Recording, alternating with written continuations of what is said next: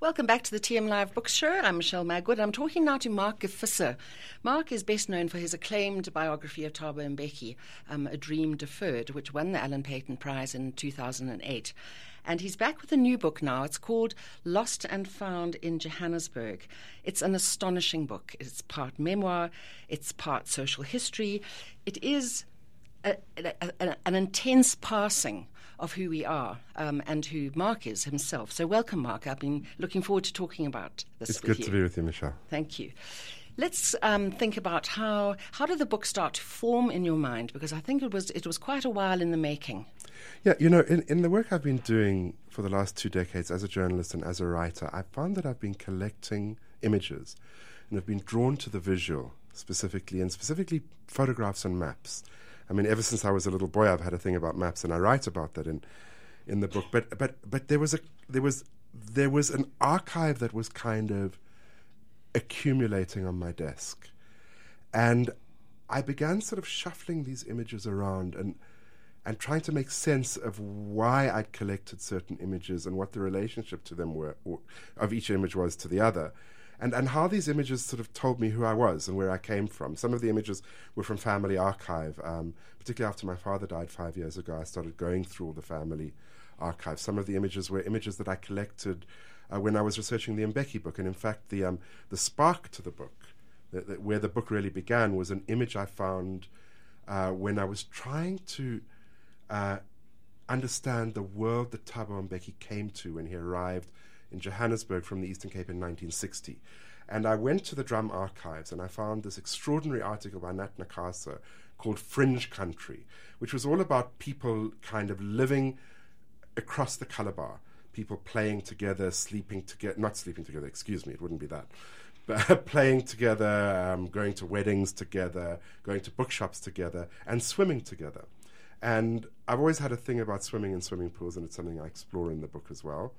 Um, and there's a photograph of a black woman, black man and a white woman in a clench in a swimming pool in suburban Johannesburg. And I became entranced by this picture, wanted to find out more about it. it turns out it was at Bram and Molly Fischer's house, and their, their weekend swimming, swimming parties were, were well known as kind of these defiant moments where people across the races did come and swim together. But I sort of held that picture up against an image I'd found in my family archive of my parents in the water in an embrace.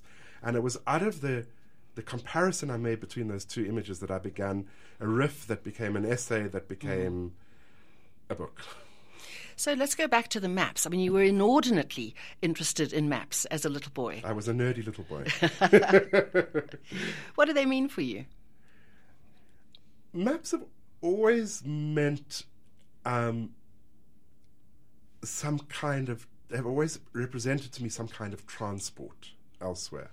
And I think that as a little boy, I used maps. Um, I was entranced by them from a very young age, and I think I used them perhaps to trans to transcend the suburban bounds of my very comfortable upper middle class Sandton childhood.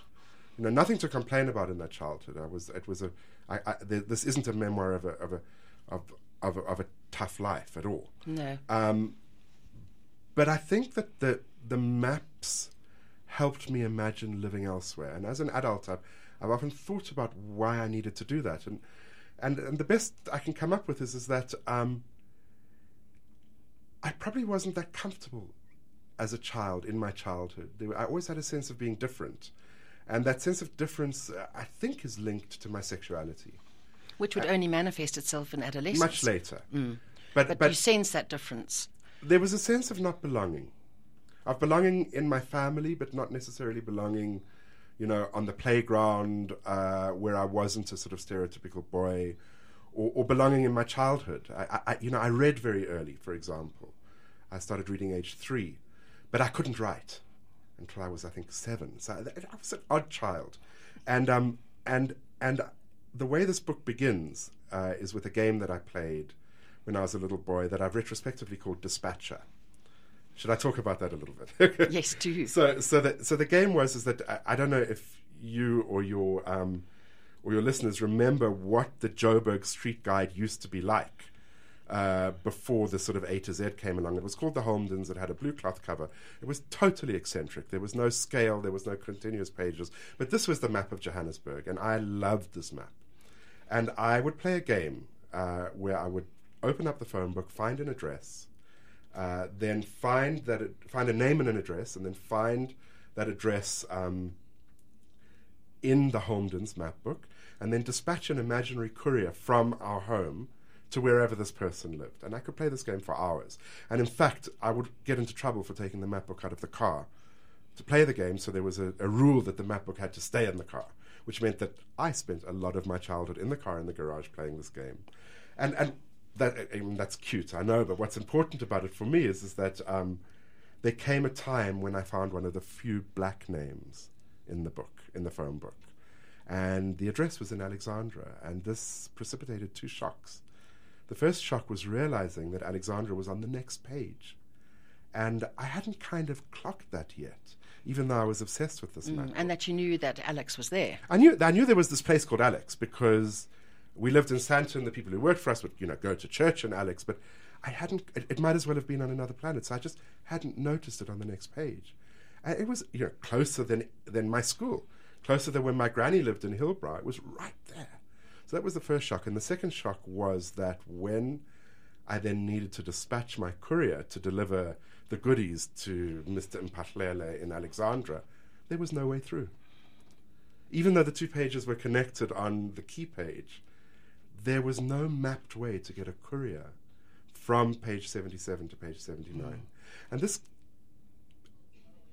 sort of keyed me into the sort of atomization, the weirdness of the city we lived in. A little bit later, at the time of the Soweto uprising, when I needed to find out more about Soweto, given who I was, I went immediately to the Holmdens again.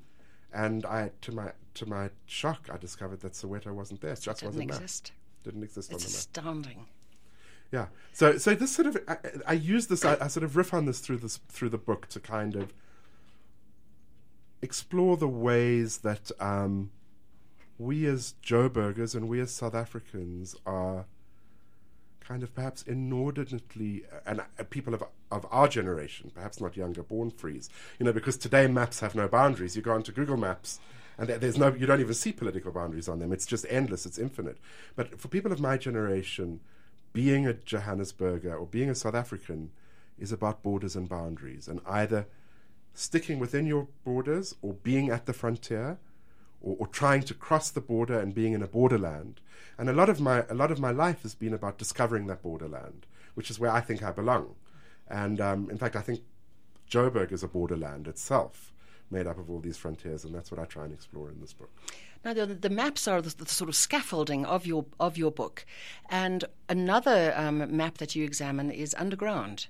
Um, and you come to realize that Johannesburg's built almost on air, if you think about it, um, of, the deep caverns underneath.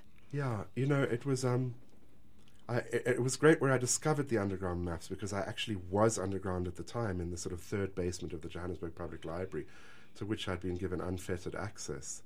And I was looking through all these maps of Joburg, and I realized that that what's beneath us is intensely mapped as well, all the way from the very beginning back to the 1890s, uh, through beautiful, beautiful vertical cross sections, some of which are um, are reproduced in my book. Um, and and I began thinking about underground. I began thinking about how um, this city has both a literal and figurative underground. I mean, the literal underground is the one you've just spoken about, and it's one we we, we know so little about, and we're, we're in denial of. I mean, we're we're on shaky ground. We're on hollow ground. We're on. Uh, we that we build our buildings. The, there's a vertical equation to Johannesburg. The the deeper miners dig, the higher we build our buildings. So there's that literal underground, and the literal underground becomes a figurative underground as well. And the best example for that n- now is, in fact, this whole Zama Zama crazy phenomenon of illegal miners yes. who will not come above. They will not come back. They will not allow themselves to be rescued because what they're doing is illegal. So the figurative underground is is, is the way Johannesburg has always been built on the border of what is legal or permissible on that frontier. And you know, Charles van Onselen did extraordinary work exploring the way um, uh, downtown Johannesburg was actually known in the mining days as Frenchfontein mm. because there were more brothels than any other business. Because, of course, there were all these single men here. Yeah, the fox and the flies, excellent. Exactly, it tells that story. So then there's that figurative underground. But I also started thinking about another figurative underground, and my book is about trying to fire that synapse, which is that when I was a little boy and I started thinking and reading about my sexuality, I came across the phrase in the closet. And of course, we South Africans, were Anglos. I didn't know what a closet was. And in my imagination, a closet was somewhere underground. And being in the, in the closet meant being underground. And I'm not sure why I was in the closet, where uh, it, it was a kind of a circle of Hades. Mm, and hidden. And hidden, concealed. And, and a lot of my understanding of myself and my city and my identity as a South African is, is, is looking at the connections between that underground identity and the underground identities of other South Africans? Um, I, we'll talk about uh, the gay um, gay community in in South Africa, um, particularly the black gay community, and how difficult it must have been. But it reminded me of um, a book that came out a couple of years ago by Ufrieda Ho, which is about the Chinese ch- community, and her father was a Fafi man. And she writes very eloquently about how the Chinese community had to live in the cracks of um, of society. So again, there's another hidden um, hidden people um, in in the city. It's so it's it's so interesting that you're speaking about living living in the cracks and the Chinese community living in the cracks, and in fact, this does link to to the gay stuff because the book that I'm researching now is looking at um, the new global conversation about gay rights, LGBT rights. And the people I'm interviewing in South Africa are LGBT refugees from other parts of Africa who've sought refuge here and are applying for asylum on the basis of sexual orientation. And, the, and as I go and visit them, and I'm doing this research mainly in Cape Town, as I go and visit them in the Cape Flats, I keep on saying to myself, there are refugees in every single little crack. Refugees, if you want to call them economic refugees, but let's say, let's say foreigners, immigrants, in every crack of our cities. And, and I think our cities have always been like that. So there, there, there's a sort of paradox to Joburg because I speak about the borders and the boundaries and, and how atomized we are. But I, but I also understand Joburg as a city of thresholds. And, and thresholds mean doorways. And, and, and there's always kind of space that is found. There's always a corner. I mean, the way the, um, the way East Africans have kind of burrowed into those sleek modernist buildings on Jeppe Street, the, like um, hermit crabs. Yeah, Anna Trapido took me to lunch in, in Little Addis in what I think was a gynecologist's waiting room. Yeah. And these beautiful carved bookcases, and you could just imagine um, the nice doctor Well, the coming name, through the, there. the nameplate is probably still on the door, Dr. Goldberg. Yes. You know, but astonishing food, and there it is. Yeah, there's this um, little Addis. It's, it's a little city on its own. So, so um, once again, uh, Johannesburg is, is, is reinventing itself. But let's go back to the um, idea of immigration and your map of you went searching for your um, your grandparents, your great grandparents. You've uh, you map your family in this book as well. Uh, and you mentioned the old cemetery in Hillbrow um, and how it was laid out, and, and you reproduce the map, which is astonishing. There's a Coolie section, and there's a Mohammedan section, and there's a, um, a Cape people section. As a um, as a, a, as an Irish person, I was interested in down below. There was a large um, Anglican one, and then very small Catholic next to it, yes. and then and then the buffer zone down the middle is a, uh, the Jewish it's the. Jewish section, yeah, which is where my great grandparents who died in the f- great flu epidemic of 1918 are buried. And um, the Jewish section, I mean, it's it, it's it's it's Braamfontein, and it's by the way, it's very well maintained by the Johannesburg Parks Department. It's an extraordinary place, and, and people should go there. I mean, it's it's um, the, the, the, the, the section where your people would have been, um, where the Church of England and the Roman Catholics, etc., are, is, is, is just gorgeous. I mean, it, it feels like Highgate or Père Lachaise. And, and with these huge old trees and these really, really elegant cenotaphs. It's quite something. And then the, the Jewish section down the middle is like a ghetto. I mean, it's incredibly crowded because I think no one imagined how many Jews would come to Johannesburg. Um, so it, it, it really feels like that. And then the section for non-whites is is devastating because there's nothing there. Um, uh, all there is is that there, there's there's there's a few um, broken down tombs. Uh, there's a memorial to Enoch Sontonga, and then there's a there's a eucalyptus glade. And the reason why there's a eucalyptus glade is because when black people were put into communal graves, um, they weren't allowed individual graves uh, when the cemetery was founded. They, they couldn't afford coffins either. So, because of the stench, um, eucalypt- eucalyptus twigs were put onto the graves as a way of marking the memorial because they also they it, it, would have cost too much to put up a tombstone, but also to sort of offset the stench. And so all the, the memory of all the people who were buried there is this eucalyptus glade, which I think is kind of gorgeous because, of course, um, blue gums are exotics. They're not indigenous. And it says something about the, the sort of hybrid mongrel nature of Johannesburg, too. There's, sorry, before we move on, there's one category in that graveyard that you didn't mention, maybe because you're polite and you didn't want to say the word. But in the black section of the cemetery is, is marked out a section in the map. You've got the Mohammedans, you've got the Cape people, you've got the Chinamen, you've got the Coolies, you've got the Kafirs, and then you've got the Christian Kafirs. Ah. And allegedly, this, this cemetery is divided by religion. If that's the case, why are the Christian Kafirs not with their with co-religionists down in the white part of the cemetery? But of course, it's got nothing to do with religion. Apartheid, even in death. Yeah. Staggering. Yeah. Mark, please tell us about your trip to Lithuania in search of your great grandparents there. Um, Michelle, it was a wonderful trip. It was something I was meant to have done with my father. He wanted to go because both his parents were born there. He didn't make it in his lifetime, so I decided to do it after his um, death with two friends of mine, both of whom also come from that part of the world. And, and there were a few extraordinary things about it, but um, what was really special for me was that the Gevisser Shtetl, which is called Pojalva, um, which is you know one of these little villages where Jews lived. Um, you know, everyone says about Lithuania. You go. I mean, Joe Slovo wrote this in his in his book. Dan Jacobson wrote it in his book. You go to Lithuania looking for roots, and you, there's nothing, and you come back, and there was nothing. There was nothing there. It was all obliterated by Nazism and Stalinism. There's nothing there. And of course, 99% or 97% of, of Lithuanian Jews actually were killed in the Holocaust, the highest percentage anywhere. But what was extraordinary, what was such a gift to me was how much was there for me. And I don't know whether that's just because I'm a journalist who looks. Mm. But um, one of the things that really was amazing that was there was in the village of Pajalva, It was this amazing old woman who was the director of the school called Zita. And she um, had curated a little museum in the school. And it was a museum of the history of Jelva, Pojalva. So she met us and she took us around the museum. And in this museum, she has meticulously and beautifully um, conserved, preserved the history of the Jews of Jelva. And she, for her, it's a sort of life mission. And when we asked her why it was her life mission, she had this whole story about how her life was saved by Jews when she was a little girl. I'm not sure if that's the case. I think this has something to do with guilt about what her parents might have done. But whatever, she's done it and she's done it beautifully.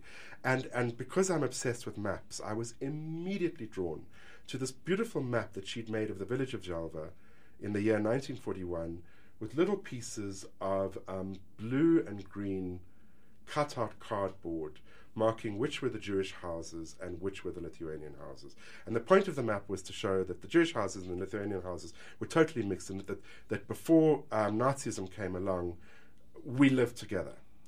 And it was extraordinary. It was so moving. And I know, and I know from my own family history and the, and the wonderful memoir that my uncle Izzy had written in um, Yiddish and that I got translated, where our family home was.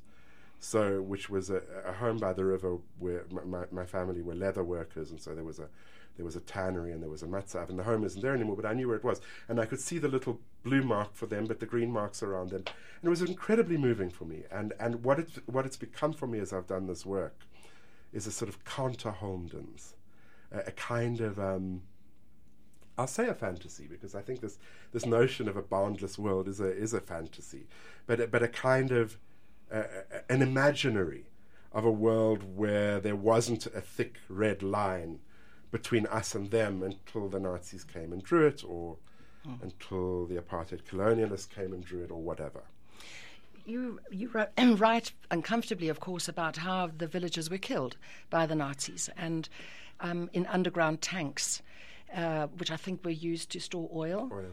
Um, and the image you create is, is very brief but very sharp, and that is of fish in a barrel. because it, they were the circular underground, and the image is so. And once again, a reader, you find yourself putting the book down and thinking. And it occurred to me that I've been reading about the Holocaust since Anne Frank's diary when I was 13. So that's 40 years. And it doesn't matter whether it's The Book Thief or whether it's Primo Levi or whether it's The Boy with the Striped Pajamas. Every time you read it again, it's like walking into a cement wall. It is so big and it's so it's so dense. The, the, whole idea um, that you can never get used to it. It always has a shock and an impact when you read about it. Do you think we'll ever ever come to to absorb? To is there a way around around it? Are we? Do you know what I'm trying to say? Yeah, I do, and and I think I've got two answers to that. The first is is that I had a, a similar experience to you, but probably even more intense because I'm Jewish. Mm. So I was raised on these stories. I went to a Jewish school where, you know, probably before we should have, we were seeing images of of survivors from the holo- from the Holocaust once the death camps were, were liberated. But I never found my personal place in those stories. I never, they never, they, they, they were that cement wall, and they, they were actually, for me, there was something worse than that cement wall, um, Michelle, because they were so often used to justify Zionism in Israel. And, and I really struggled with that because there was a sense of, as I, as I, as I, as I developed my own critical opinion about what Israel does to Palestinians, um, I, I began, began to get really bothered by the logic that said, because this was done to us, we can do anything to, to protect ourselves from this happening again. And, um, and what this trip did for me was it gave me, it made it personal in a way that, that enabled me to integrate that story, this concrete wall story. And that meant going to the shtetl. It also meant going to Auschwitz, which was an extraordinary experience. And, and, and I actually think that's the way, I, for those who can afford to. So that, that's the first way that it, that, that, that it got integrated for me. The second way it got integrated for me is I very um, deliberately and self consciously write about uh, the Holocaust experiences of my family while I'm walking around the Braamfontein Cemetery. And I compare the experiences, well, no, I don't compare because I want to say this isn't about comparison. I, I, I remember walking in that forest where those subterranean oil tanks were while I'm walking through that eucalyptus glade that I just told you about. And what I'm doing, and I was actually thinking of the one forest when I was in the glade, and what I'm doing is, is I'm making the connections. And that doesn't mean to say that, you know, the, the way the memory of the black people in Braamfontein cemetery has been obliterated compares to the way my family was obliterated in Lithuania. And it doesn't mean to say, of course, that I'm a victim the way black people in South Africa were victims, because of course I'm not. I never once in my life experienced anti Semitism, even though my father did very intensely. But it's to say there is a continuum of gross violations of human rights that comes through racial discrimination.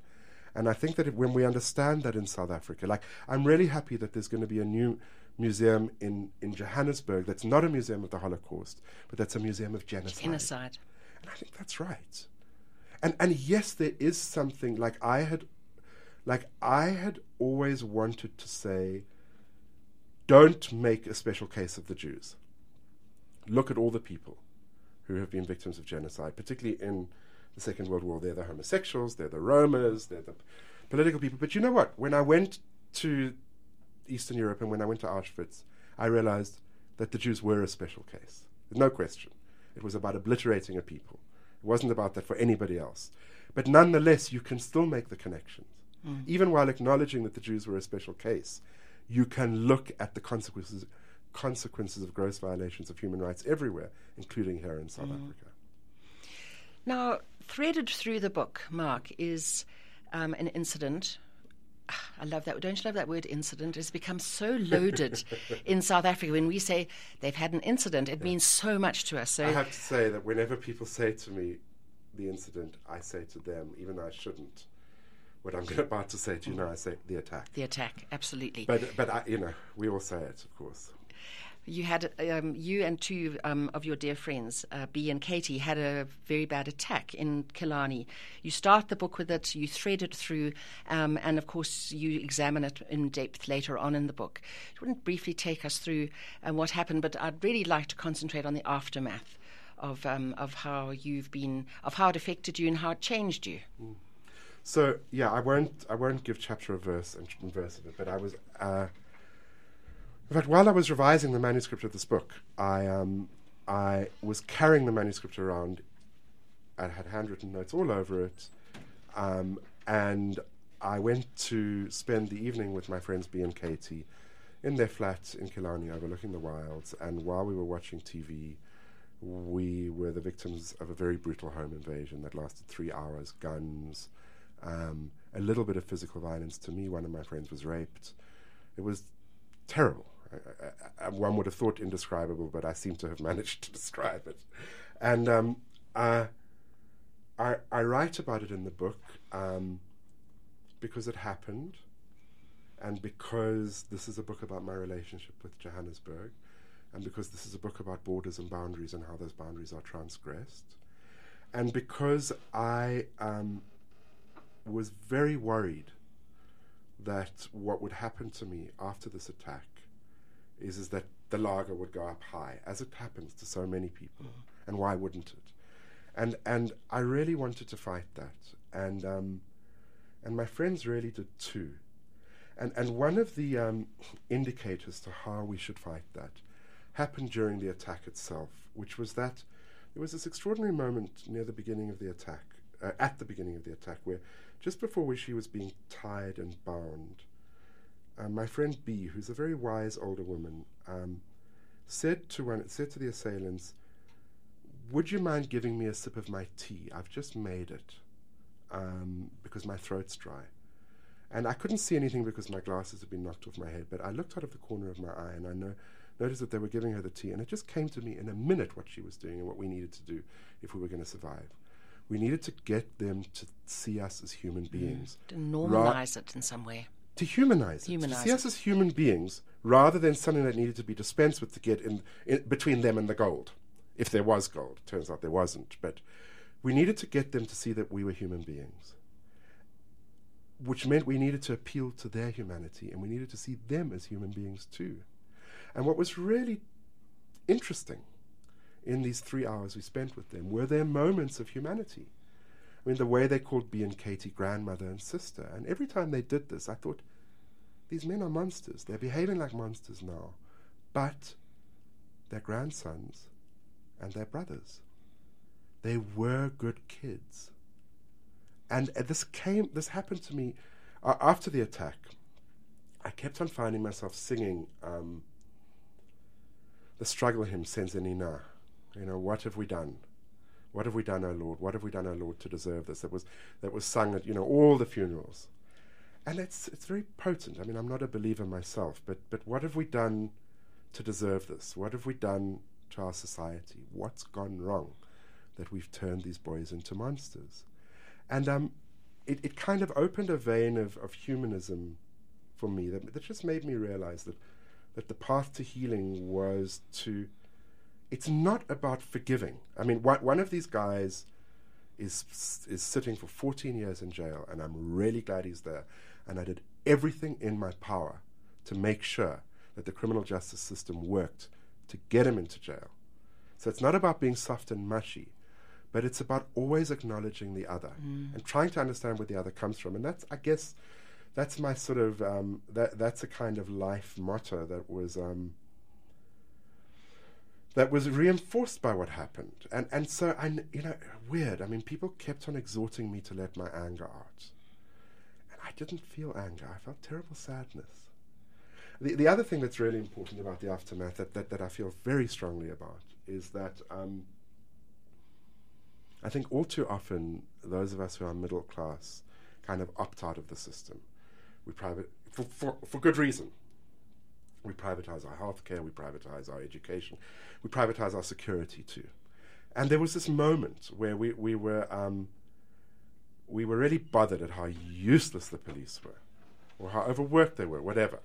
That we called in a private investigator, and he came. He was a real big old slab of ancien regime who came into into B and and and Katie's flat and sat himself down and he said, "Right, what do you want?" And we said, um, "We want justice." And he said, "You're not going to get it. So what do you want?" And we looked at each other and we said, "What's on the table? You know, what are you offering?" And he gave this terrible kind of ugh, sickly, deathly grin, and he said, "Let's just say I can make sure that they never do business again." And we looked at each other in that moment, and we were, and we said, "No, that's not what we want. Thank you for coming to see us. Bye bye."